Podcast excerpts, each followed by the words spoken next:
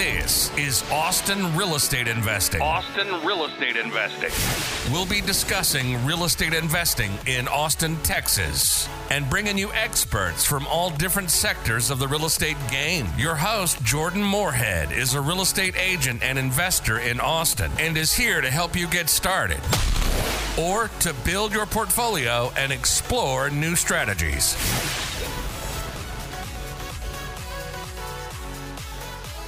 Hi, this is Jordan Moorhead with the Moorhead team, and this is the Austin Real Estate Investing Podcast. Today we've got Bryce Garcia on, and he's going to tell us all about how he's house hacking here in Austin, Texas. Hey, Bryce, how are you?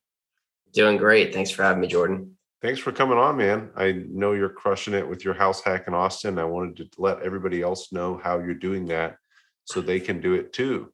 But real quick, before we get into that, who are you and how are you involved with real estate investing? Who am I? That's a good question. I try to ask myself often. Um, so I'm originally from the Boston, Massachusetts area, Sudbury, Massachusetts.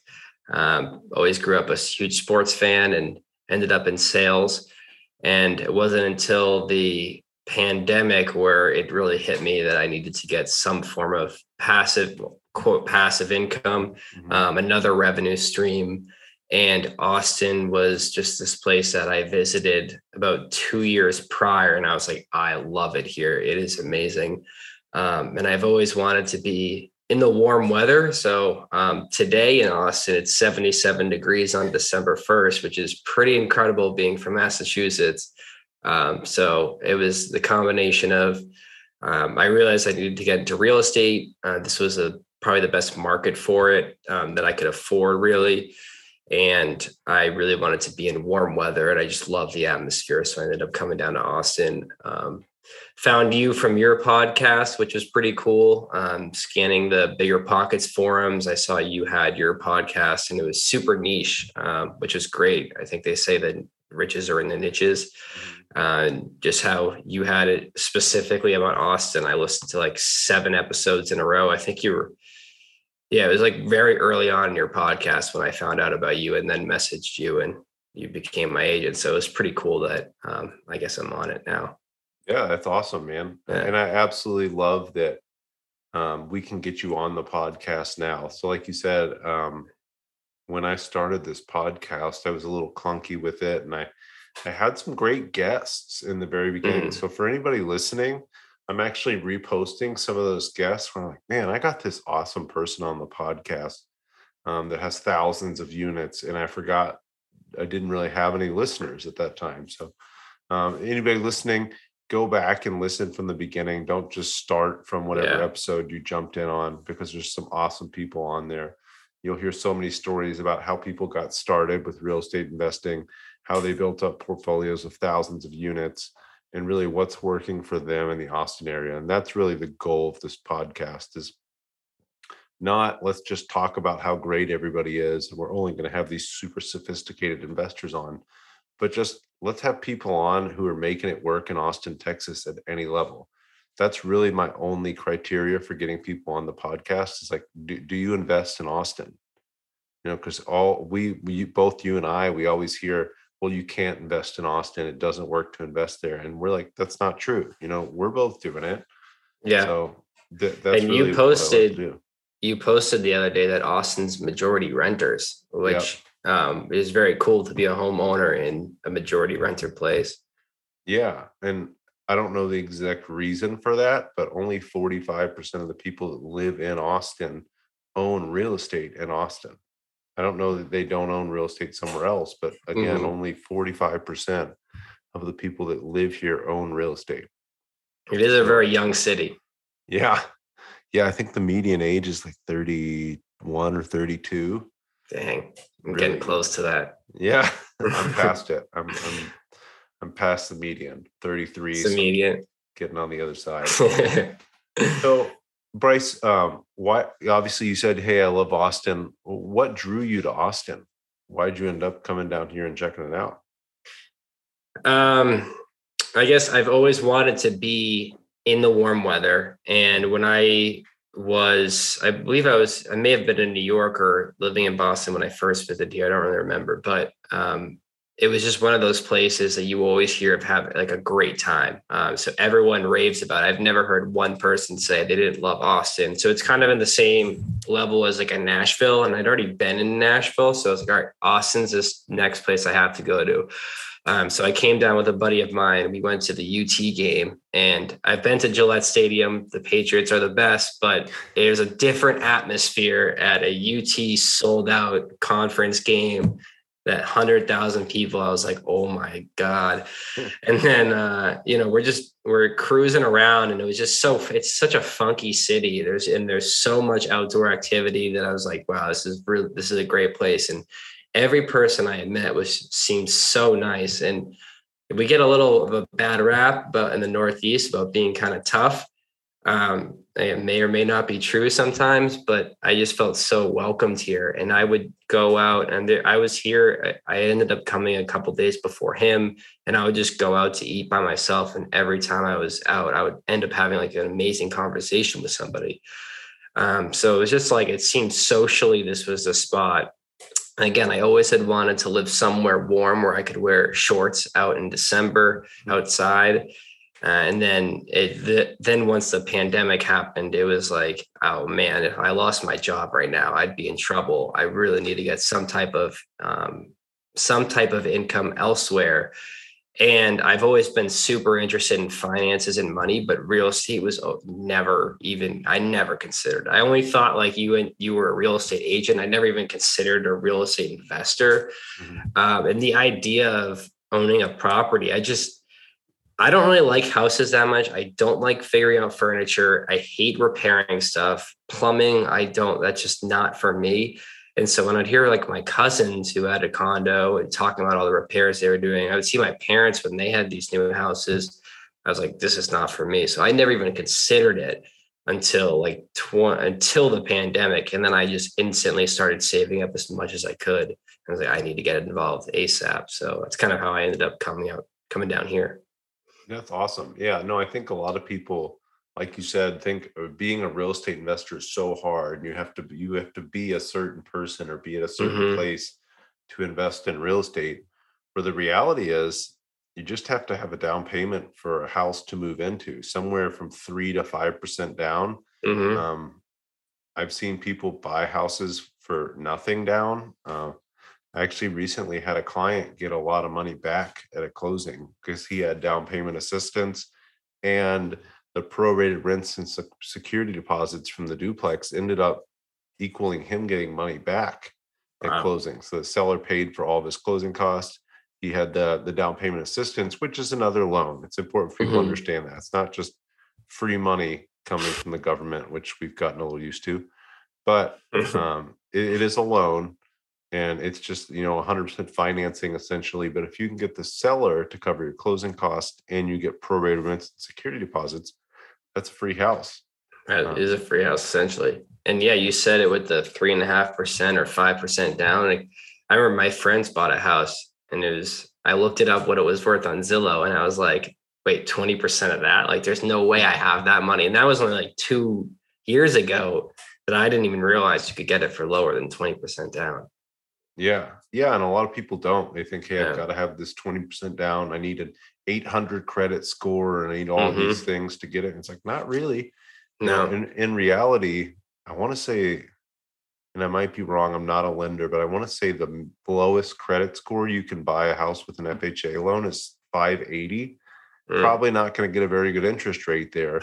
I know you can get a loan at somewhere in the fives and you need as little as nothing down you know maybe a thousand dollars down to buy a house use down payment assistance and again there aren't strings attached it's a loan you're paying for it but yep. you can make the numbers work who cares and you did point out the interest rate like what we're getting for interest rates now it's if you were sit if you leave that money in cash if you have $20000 it makes more sense to get a loan um, with an interest rate of three two two and a half three whatever percent it is because mm-hmm.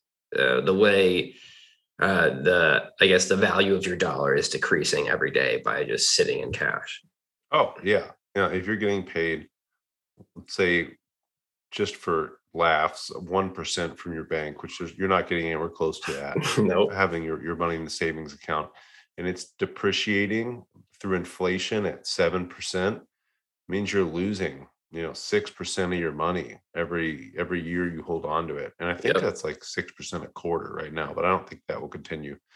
Um, so yeah, you're losing money having it in cash right now. And if you took out a loan to buy real estate, and again, not an economist, not a lender, but if you took out a loan to buy real estate at a 3% interest rate and you're paying that back with tomorrow's dollars, which are worth less Mhm. because they inflation and the dollar's losing value, um, you're just winning all around. You've got a spread on on what you're you're making off the the property and what your interest rate is on the loan. So if you're making, let's just say you're making six percent return on the property, which would be a very doable return. You know, long-term rentals, you can do six percent return really easily. Mhm. You're making a six percent return, you've got a three percent interest rate, you've got a three-point spread there that you're making money and you're paying down the loan with today's dollars, you're paying back yesterday's loan and you're appreciating and you're getting tax benefits and just just all these great great Yep. great benefits And you're living there. It's a house hack. yeah and you're living for for cheap for free you know Mhm. so that's all the reasons to house hack i love that um so you know we talked a lot about you know hey i, I got to get into real estate investing was there any specific source or book or anything you you read to get into real estate investing that just kind of triggered that in your head Yeah, it was the bigger pockets. Uh, they're all the bigger pockets content. Mhm. So my friend, my friend who's actually I met him in New York. He's actually from Austin. Justin. Wong. Um, he had made a comment that he was looking at real estate, and I just asked him, I was like, "What do you even? I don't even know where to start." And he just said bigger pockets. I was like, wait, I've actually heard of them. So I think I found one of the podcasts, and then I was just hooked. I remember like everywhere I was. Well, I wasn't going anywhere because I was stuck at home, but um, I, I was all day. I was like had the headphones in, listening to it. I bought a couple of their books, and, and then I I even remember like where my house I was sitting when I found your podcast Yeah. in this chair, and I was like reading the book while listening to your podcast, which probably isn't the best to intake information, but I was like I need to learn everything as possible. So definitely bigger pockets, and then um, browsing the forums on bigger pockets. So so the podcast, the book, the forums, and then I found your podcast through that. Love it. I actually got into real estate. I had always thought about it, but I had never taken any action. Um, and I, I was running a personal training business at the time, and I was probably seven years ago training somebody at night. And he was a real estate investor, and he goes, "Oh, you." He he knew I was interested in real estate. He said, "Oh, you have to listen to this podcast. This crazy Grant Cardone guy is on there. Listen to this episode that he's on." And I Is that the it. multi-family one? Is that how you got into duplexes? Uh, I was always interested in duplexes. It just made sense for me. Um, Yeah, there's all these reasons why you want to buy multifamily real estate, but for me, du- I, I always had this thought in my head that I'm going to buy a duplex. I'm going to live in half for for free or for cheap, and I'm going to have the other half rented. That was the only thought. It wasn't how I can make this happen. It wasn't you know what's the cash flow going to look like? It wasn't oh i'm going to move out and rent it after or sell it after. You know i just had this thought of hey wouldn't it be a good idea to have somebody else paying most of or all the mortgage? Mhm. and that was really Yeah. as simple as it was. That's great. yeah. No i, I love house hacking. As we record this i'm in my house hack duplex in east austin and we are going over to my house hack duplex in 78745 south austin that we are just finishing up a rehab on after this. And we're gonna just do a little bit of work there but not not a ton. Um so i guess bryce tell us real quick what you're doing and why you love what you're doing. I know you talk about it all the time on social media and it's working really well for you. So how are you house hacking in austin and how's that working for you Yeah, so I got this advice from Lucas Piper, your old guest, Mhm. uh, former guest, I should say. And so I've been putting it on Airbnb when I'm not there. So I do a lot of traveling. Uh, we kind of have this joke at my at my company. They're like, "Oh, where in the world is Bryce now?" Um, so I just came back from Massachusetts for Thanksgiving. So this whole break, I had Airbnb my place. So it's like while I'm at eating Thanksgiving dinner, there was somebody here, um, which is cool. And so I've just been doing that. Uh, I didn't really want a roommate. I would be open to a roommate if it came to that, and I wouldn't because I, I have an extra room in my place. So I'm I understood I could always find a roommate, um, but the idea of I don't need a room roommate now, and I know for I know that when I first got this place, I knew I had all these plans to travel like every single month. So it's like, well, I can just rent it out then, and that's realistically going to be worth more than having a roommate um, at the end of the day, especially in October. Especially in August, I went to a wedding on Nantucket for I think I was there for a week and then I stayed in Massachusetts for a couple days after that. So it was like, all right, there's a few two. It was like ended up being two weekends, I think. So that paid for the mortgage. And it was just from there, I was like, wow, I got hooked from there. It was pretty great. Yeah. And that's such a simple concept. And it seems to be so hard for a lot of people to grasp of like, hey, I'm not going to be in my space. I'm going to be out here or I'm going to be here. Why don't I just rent out my space? Um, it's so simple and it works so well. Obviously, you're crushing it with it. It's crazy how well it works. And granted, I do have a, I am, it is a location. I'm very close to downtown. You can hop on one of these scooters and be in downtown and you're on Rainey Street in no time. Mm-hmm. Uh, you can go on the river and do that scenic route too. Um, so I do have a good location and I don't really have much stuff. I'm not a hoarder, so it's not like I have all these like pictures I have posted or anything like that that I'm trying to hide and like I don't have anything valuable besides you know these headphones. So it's like so I'm not really worried about theft. All you have to do is just lock up your stuff. Um, but people are always always ask me like, "Oh, you let people in your house?" I'm like, "Yeah, I don't care. I, I would rather have the money than that than worry about something else." But um, or having somebody sleep in your bed seems to be an issue. But it's like I'm not sharing the same sheets as them. yeah. Yeah, I think those are the two biggest things I hear too. I said, hey, you know, you could Airbnb this while you're not here. Well, people be in my house. Yeah, to put I have a locking door on the closet right here. If I need to put anything in there and lock it, I can lock it. Mm-hmm. Um, I'm the only one that has the key. Nobody's getting in there, and yeah, just like you said, you're changing the sheets when these people leave. Yeah. So if anything, it's probably causing you to keep your house cleaner and more organized than it probably normally yep. would be. And it helps you stay decluttered mm-hmm. because you're always having it set up for people to be an Airbnb guest. Yeah, buying less stuff, less furniture, so that's less money out of my pocket. Um, yeah, I think it's great. I I don't know. I don't know if there are, there seems to be a lot of laws around it, which is kind of disappointing that some states would do that. Mm-hmm. Um, some areas. This is another reason why Texas is a great place to be. Mm-hmm. Um, that and the uh, the income tax. I know Austin has some restrictions on it, so you have to be mindful of that um, and pay the tax and uh, apply for the permit and everything. Um, so you just want to be mindful of the rules, but as long as you can do it, it's I, I love the strategy. And it kind of incentivizes you to travel more. I've gone to I've extended my stays at some places because it's why not? I have somebody else in my place. So do you just you you book you set your calendar on Airbnb for all the times you're going to be gone? Yep. So it's blocked out um, the majority of times. But then when I know I'm traveling, uh, I open it up and it usually gets booked pretty quick.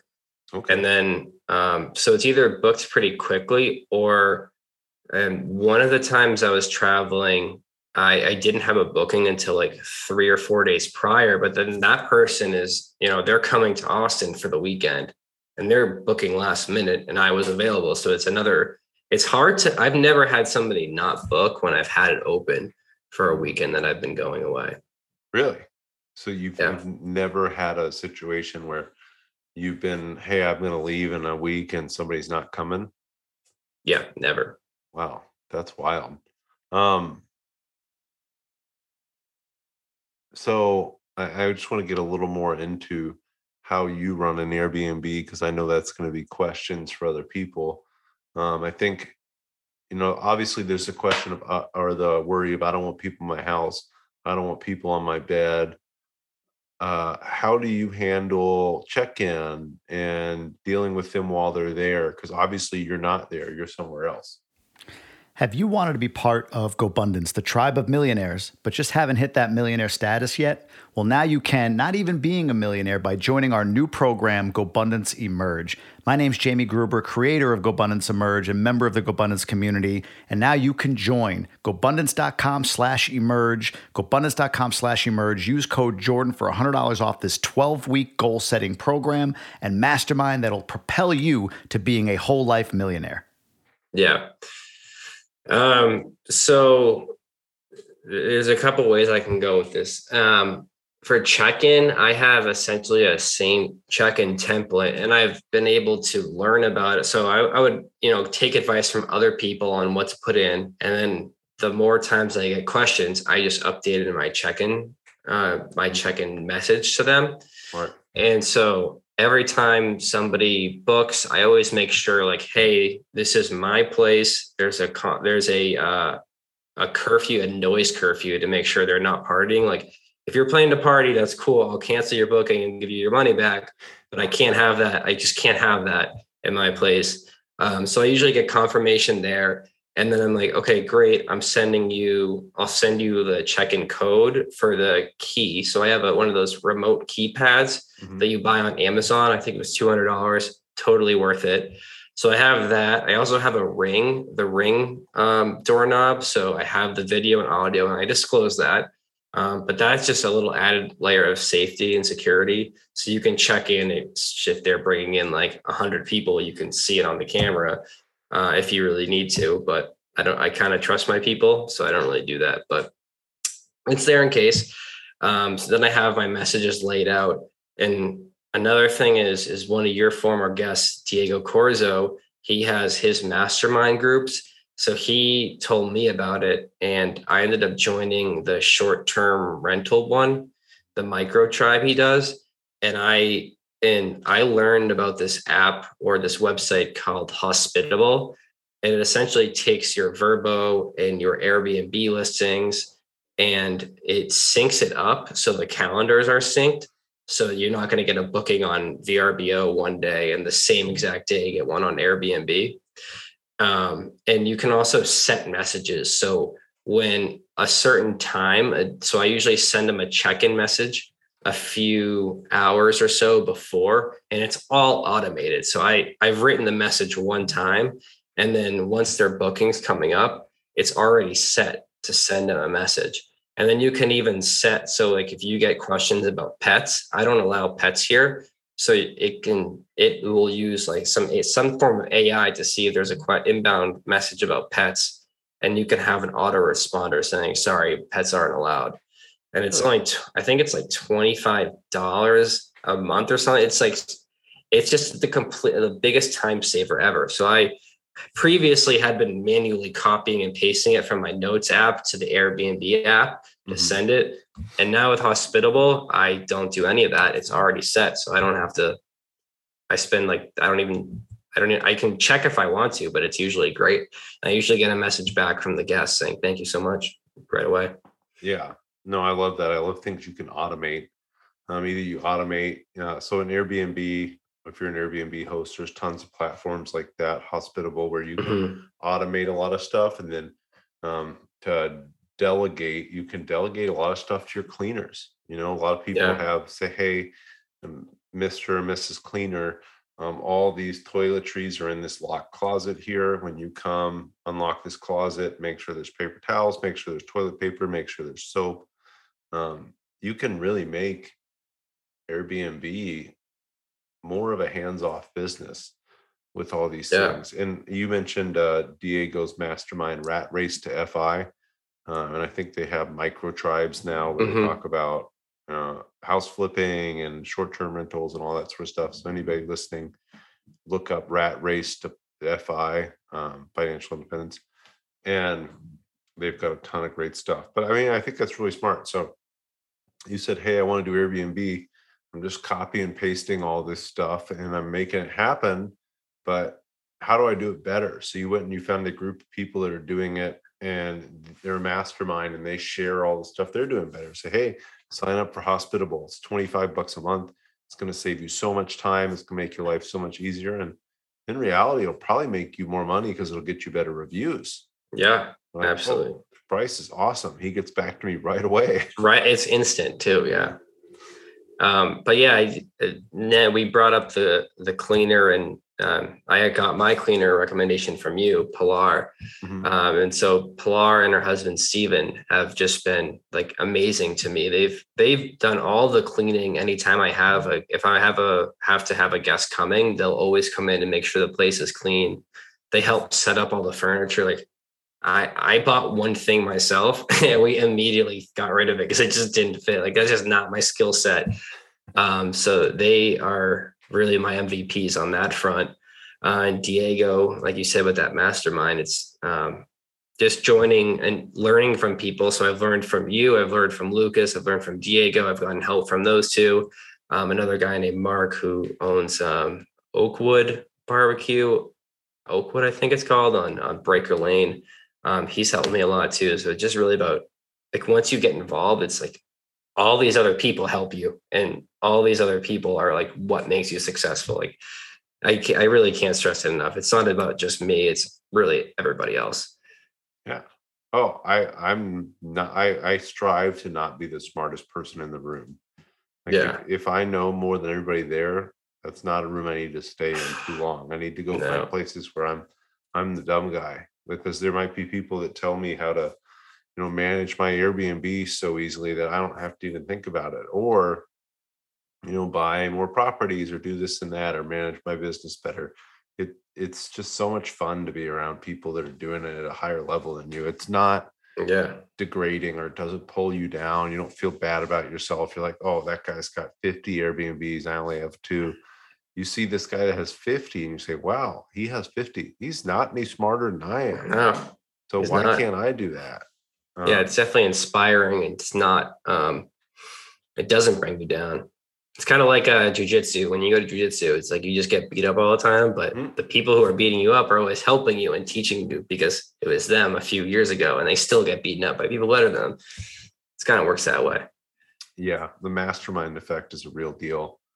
Um, I haven't talked to anybody who's been in any sort of good mastermind for next even any period of time that hasn't gotten a lot out of it. And it is just a, it's a magical effect, really. Um, it's not that everybody has a secret formula. It's like you get a bunch of people in a room that are trying to do the same things, and they're going to pull each other up. So yeah, you uh, so you have a I think you have you're in GoBundance, right? Yeah, I'm in a mastermind called GoBundance. Uh, it's not all real estate investors, but a, a lot of real estate investors. Um, and that's been really instrumental in me having great success in the last couple of years. Um, but I've always been in some sort of mastermind. In the periods of time I haven't, have been kind of stagnant. So mm-hmm. I think it's so important. Yeah, it, it, typically costs money. You know, you typically have to ROI on that is huge. Huge you typically have to pay somebody to manage all the back end and somebody to go out there and spearhead the thing. You know running a mastermind is not something you just do for free. And then um, i was actually listening to a podcast earlier today where somebody talked about that if you're not investing money you really don't care about it. So if it was just a free deal like this is a good example meetups. Um, we run a meetup here in austin called austin real estate investing.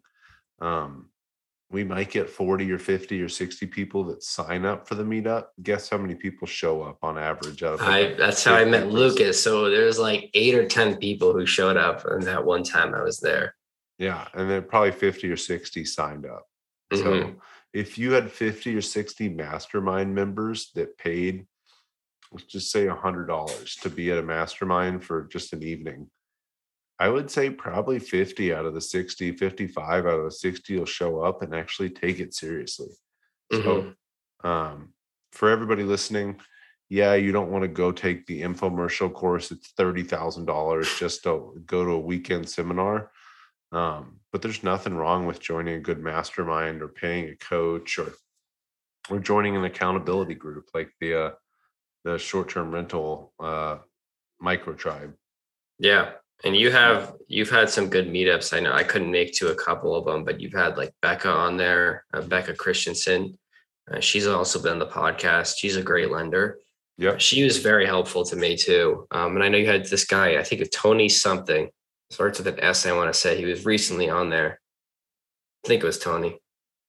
I have to look it up on my. I've phone. had some Tonys on the podcast. There's been yeah. So listening to podcasts is free, but at some point in time, you have to go out there and meet people. Yep. Um, uh, Bryce brings up an awesome point. Like a lot of these, a lot of these people that you meet, your realtor, your lender, your property manager, like they're free up front. You pay them on the back end when something is Mhm. done. You don't even pay your realtor.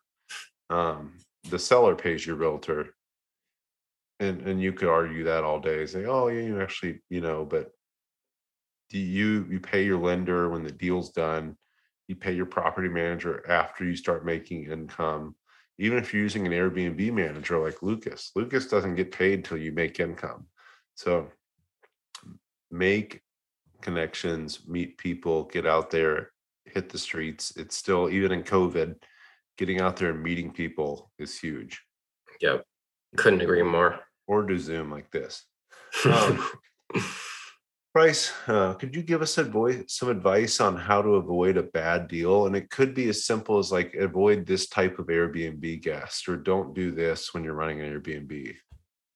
Okay. Um, well, so I only have one, so I haven't had a bad deal yet. But I would say knowing the market and knowing the area is very important, which is a no-brainer. Um, but so the way I found this place, obviously, besides you sending me the listing, uh, I stayed at an Airbnb the street over from this when I Oh, came to. Austin. Yeah, and the place wasn't as nice. Uh, Maybe it was at, it was comparable, but it wasn't anything fancy.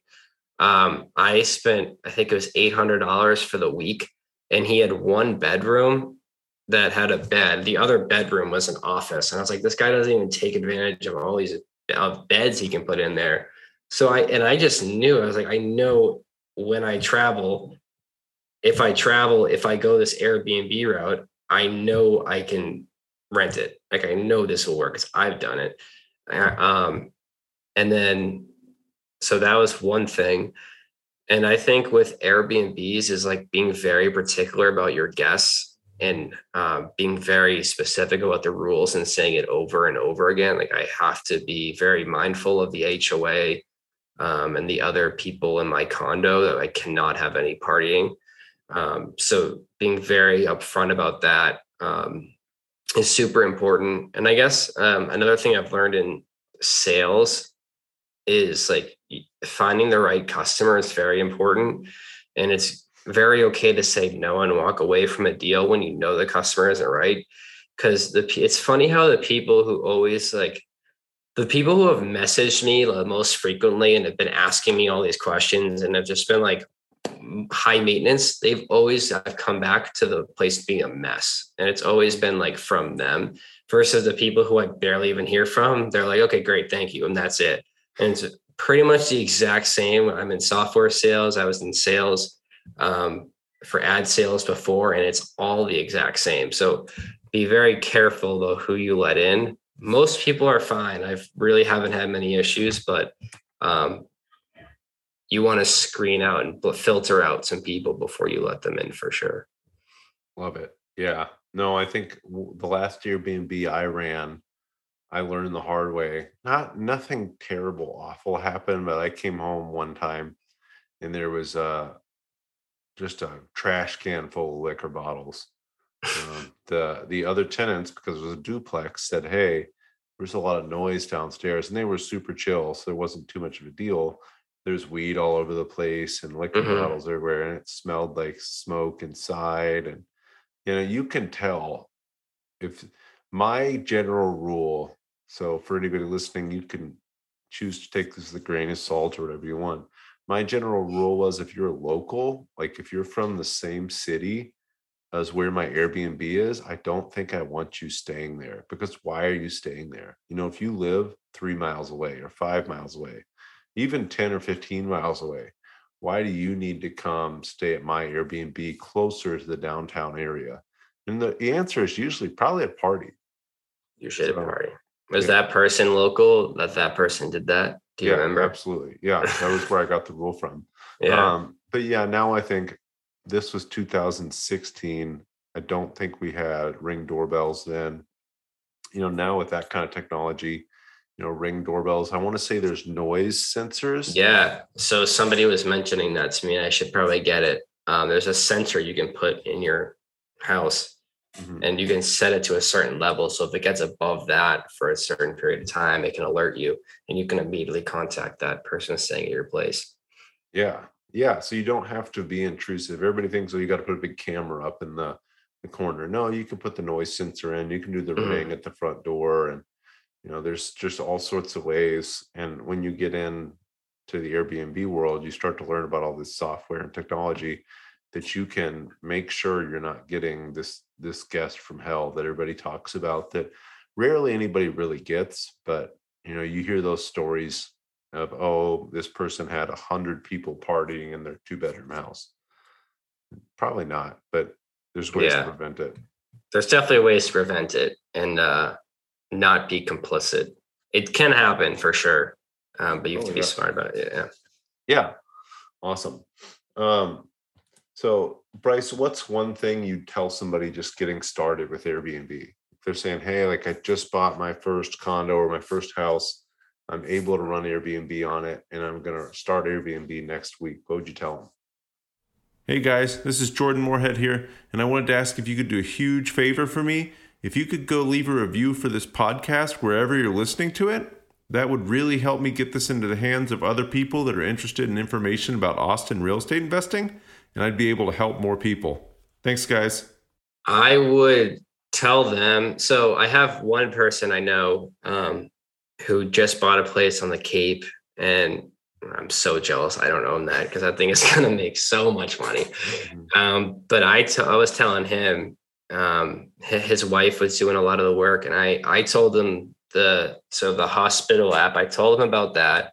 I told him about getting hiring pictures. Um, and he's like, Oh, really? I'm like, Yeah, it's like a hundred dollars. Pay for the pictures. They will make it infinitely better than anybody. I don't know. I don't care how good your wife is at Instagram. She's not a professional photographer.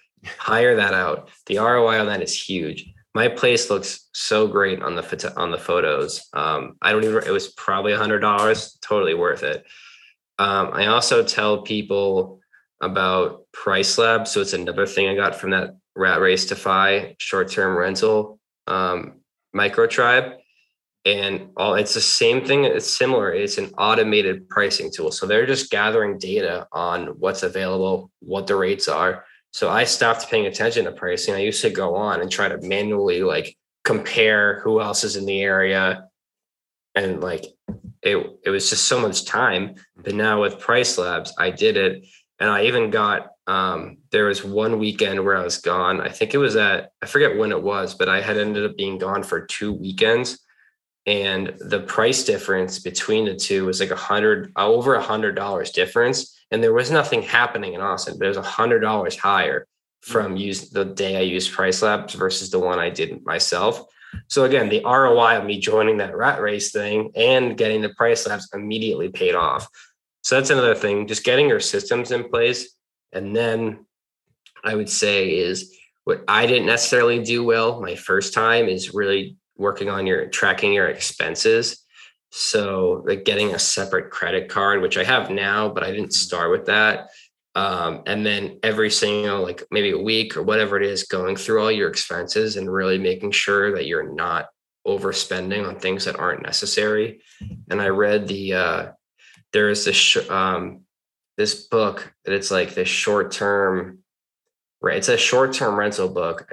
I'm blanking on what it's called, um, but she recommended this book, Profit First. Mm, On Yep. on, I mean, you've probably heard of that. So I read that and I was like, oh wow, I need to do change everything about what I'm doing. Um, so that really helped me stop spending as much money and keeping track of my money. I now use Stessa, which is free. mhm. Um, so I think having your systems in place is very important, getting good quality photos, um, being very mindful of your expenses. And uh, I guess I was the last thing I'd say is get very good cleaners. Um, Pilar does an amazing job, but make sure you have those, and you might need backups too. So get good cleaners there. Yeah, yeah, absolutely. If your cleaner goes out of town, you need to have somebody back up for it. Yeah. Um, but no, I love Profit First. I think that's Mike Michalowicz. Yes. Um, yes. Amazing book. And then uh Avery Carl had a Yes. short-term rental. That's book. it. It's it just came out recently. And they run the Short term rent, short term, short term something, long term wealth. Yep, short-term rental, long-term wealth. Yeah. Um, they do short-term rentals, and I want to say it's like a dozen markets now.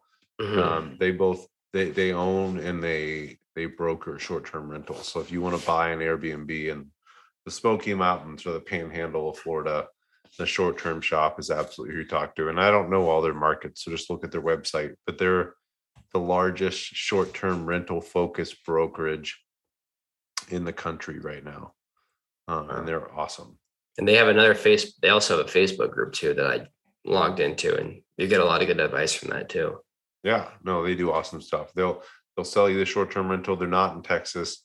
Um, they'll show you the short term rental. They'll teach you how to run it, and uh, they're they're just kind of consultants there.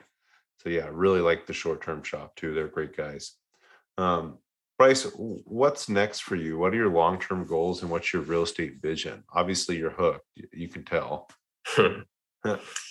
Yeah, so I mean, we were just talking about this before. Definitely getting another house hack. Um, when the time is right, I'm living here for at least a year, um, maybe two if I want to be careful about the taxes in case I wanted to sell. I don't necessarily plan that, but who knows? Things happen. Mhm. Um, it was interesting. Like theoretically, be great to have something that's more compatible with the, a short-term rental, like a duplex, and then renting out the other unit, or whether it had like a an additional dwelling unit, and then uh, which is kind of like a duplex, and then renting out the other one full time. So that'd be great.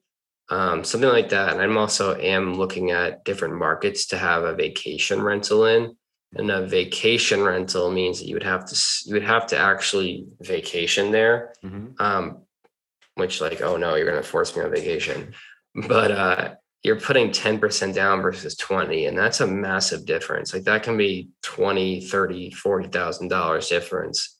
Um, and setting that up as an Airbnb. So I think ha- one of those two will be my next move. Those will hopefully be my both, you know, move two and move three will be most likely one of those. Um, long term, I just want to get as many rentals as possible um, within reason Mhm. and i guess go from there i know other opportunities are going to spring up um, that you can't really prepare for but um, i'm just kind of focused on those two items for now Yeah, no, I love it. So um, obviously you can house hack a few times. Um, so you can do a conventional loan, you can do an FHA loan, and then in the interim, like you talked about, you could do a 10% down second home or vacation home, which typically, and again, you need to talk to a lender. I'm not a lender, but I think typically needs to be over an hour away from where you are now. So Yeah. you could do one on like Horseshoe Bay. where is Um, that That is southwest or here, yeah closer to San Antonio. It's a, a nice lake down there. Or you could do one on Lake LBJ, you know, out west. I mean, it could be, and it, you know, it, it needs to be a vacation home, but there's nothing saying you can't make that your Airbnb and your second home. So I actually have a business partner just bought a second home in South Dakota because his wife's family is from South Dakota. So now they've got a place to go for a month or two out of the year to see her family, but they're going to rent it out on Airbnb the rest of the time. Um, i don't know many people traveling to south dakota i wonder how that market is but i'm sure they they've done the research and know you can actually see uh, Mount Rushmore from their front. Oh, the house okay.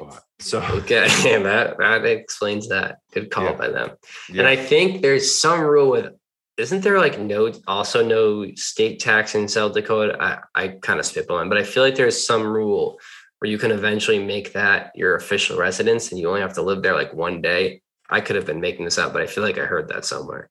I um, so that I might be A tax strategy. Yeah. Yeah, I know we don't have any state income tax in Texas, um, but I don't know a thing about South Dakota. I've never been. Um, I I, don't know either. want to go to Mount Rushmore sometime. It looks cool. Yeah. Well, now you know know where to stay. Yeah, I've got a place to go. There you Yeah. go. I'm gonna hit him up for that. Yeah. Um, so yeah, that's awesome. You want a house hack next? You want to do another vacation rental?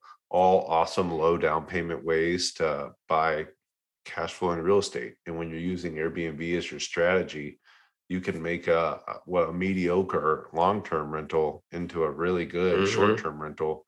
And then you know something we talk about a lot on here. If you understand the laws in your area, like maybe you can't do short term rental, but maybe you can do monthly rental. Uh, Lucas calls them long shorts. Long shorts. Yeah, those can work great. You know, they can be twenty five hundred bucks for a two bedroom here in Austin on a long So short. I would I would have to do that with the current place I'm at, which I've already thought about and knew I had to do anyways. So Mhm. um, you know, assuming the house hack works out and I can Airbnb my own my next house hack, um, that's what I would turn this into. Yeah, yeah, I love it. You know, you're just uh, you're figuring out, hey, what can I do, and how can I best maximize what I, what's available to me.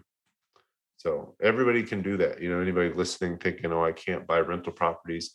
Yeah, you can. You might have to buy a place and just rent it out while you travel, like Bryce does, or maybe you buy a duplex and you rent it out all the time, like I do.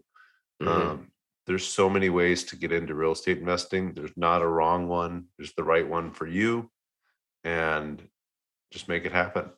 yeah. Um, we've talked a little bit about books, Bryce, but do you have a favorite business or mindset book you like to recommend? Yeah, that profit first one was now that I'm in this space, like realizing that um, was huge. I I don't know, remember maybe I read one of those books, um, Ramit Sethi. Mhm. Um, I will teach you to be rich. I know that's his website. I don't remember if that was his book, but I got a lot of good content from him on the automating your finances. So I have several savings accounts. I have a travel savings account that I every time I get paid, I automatically send money. I I don't. The system automatically sends money there. So I have like a bank account specifically that I'm going to spend money on. And he's very mindful of like choosing where you're going to spend money. So I don't have a car payment. I don't buy that many nice clothes except for occasionally a Lululemon shirt or something. Yeah. Um, so I don't spend money there. I spend my money on like travel and like health, food, fitness, that stuff. Mhm. Um, and I automate my savings there. But that also really helped me get this house um, because I I never really planned on having a, a home. I always thought I was going to be renting, and because I like to move around, I don't like to be stuck with a mortgage. I thought it would be basically planted there.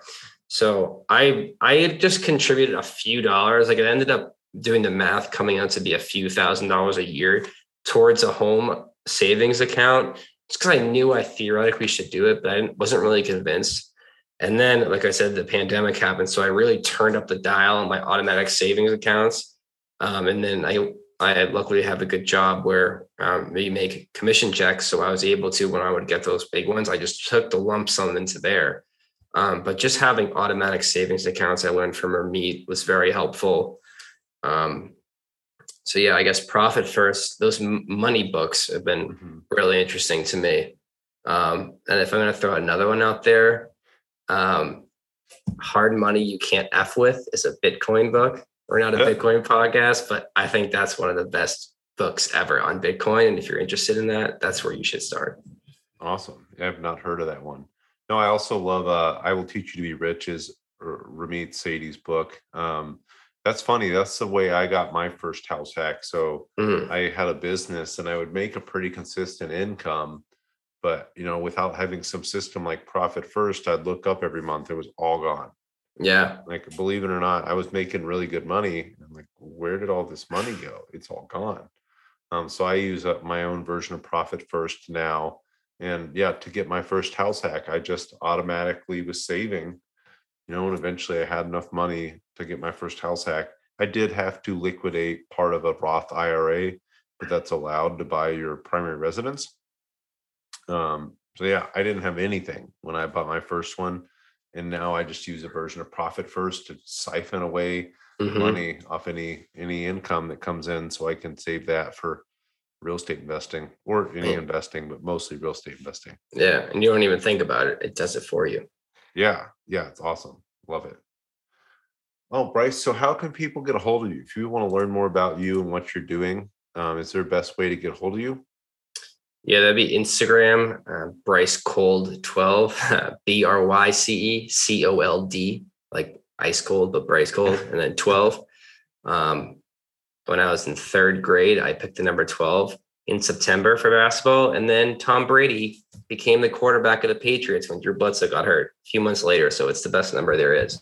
So you can't forget that. Um, also on LinkedIn, um, Bryce Garcia. I work at Oracle right now. I used to work at Yelp. So I'm probably the only Bryce Garcia that did both. So you can find me there um, and message me there. So um, Instagram or LinkedIn are the best way to find me. Love it. You're real close to Oracle there too, where you are. I can basically see it. Yeah. I never Yeah. put together the the Bryce cold. I thought it was just Bryce, and I'm from somewhere cold. Um, but Yeah. That makes a lot of sense when you say it out loud. yeah.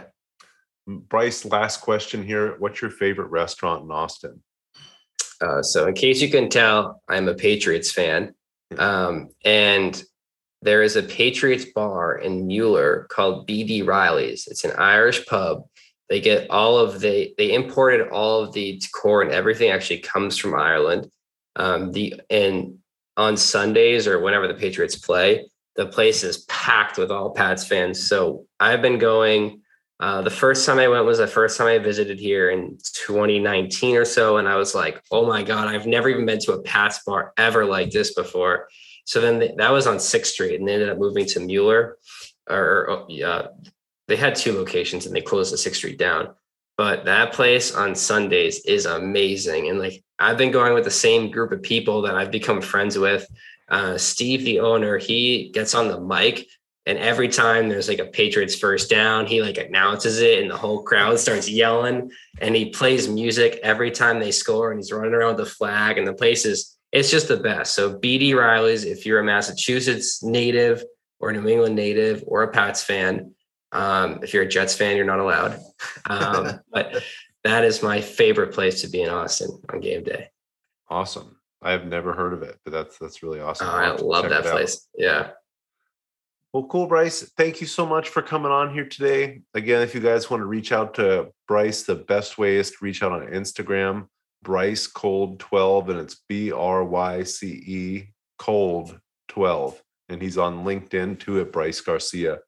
Awesome, Bryce. We will talk Cool. here soon. Thank you so Yes. much. Thank you for having me. This is great. Glad to be on after um, finding out about you through the podcast. So it came full circle. Yeah, that's awesome. I think you're the first guest who started listening to the podcast, bought a real estate investment in Austin, is now on the podcast. But that's super awesome. Wow, look at that. Yeah, you're the first. I'm gonna that's a I'm gonna put that on my LinkedIn profile there. There you go. My resume. Awesome. All right. Have a great day, Bryce. Thank you so much. Yep. Thanks, Jordan. Appreciate it.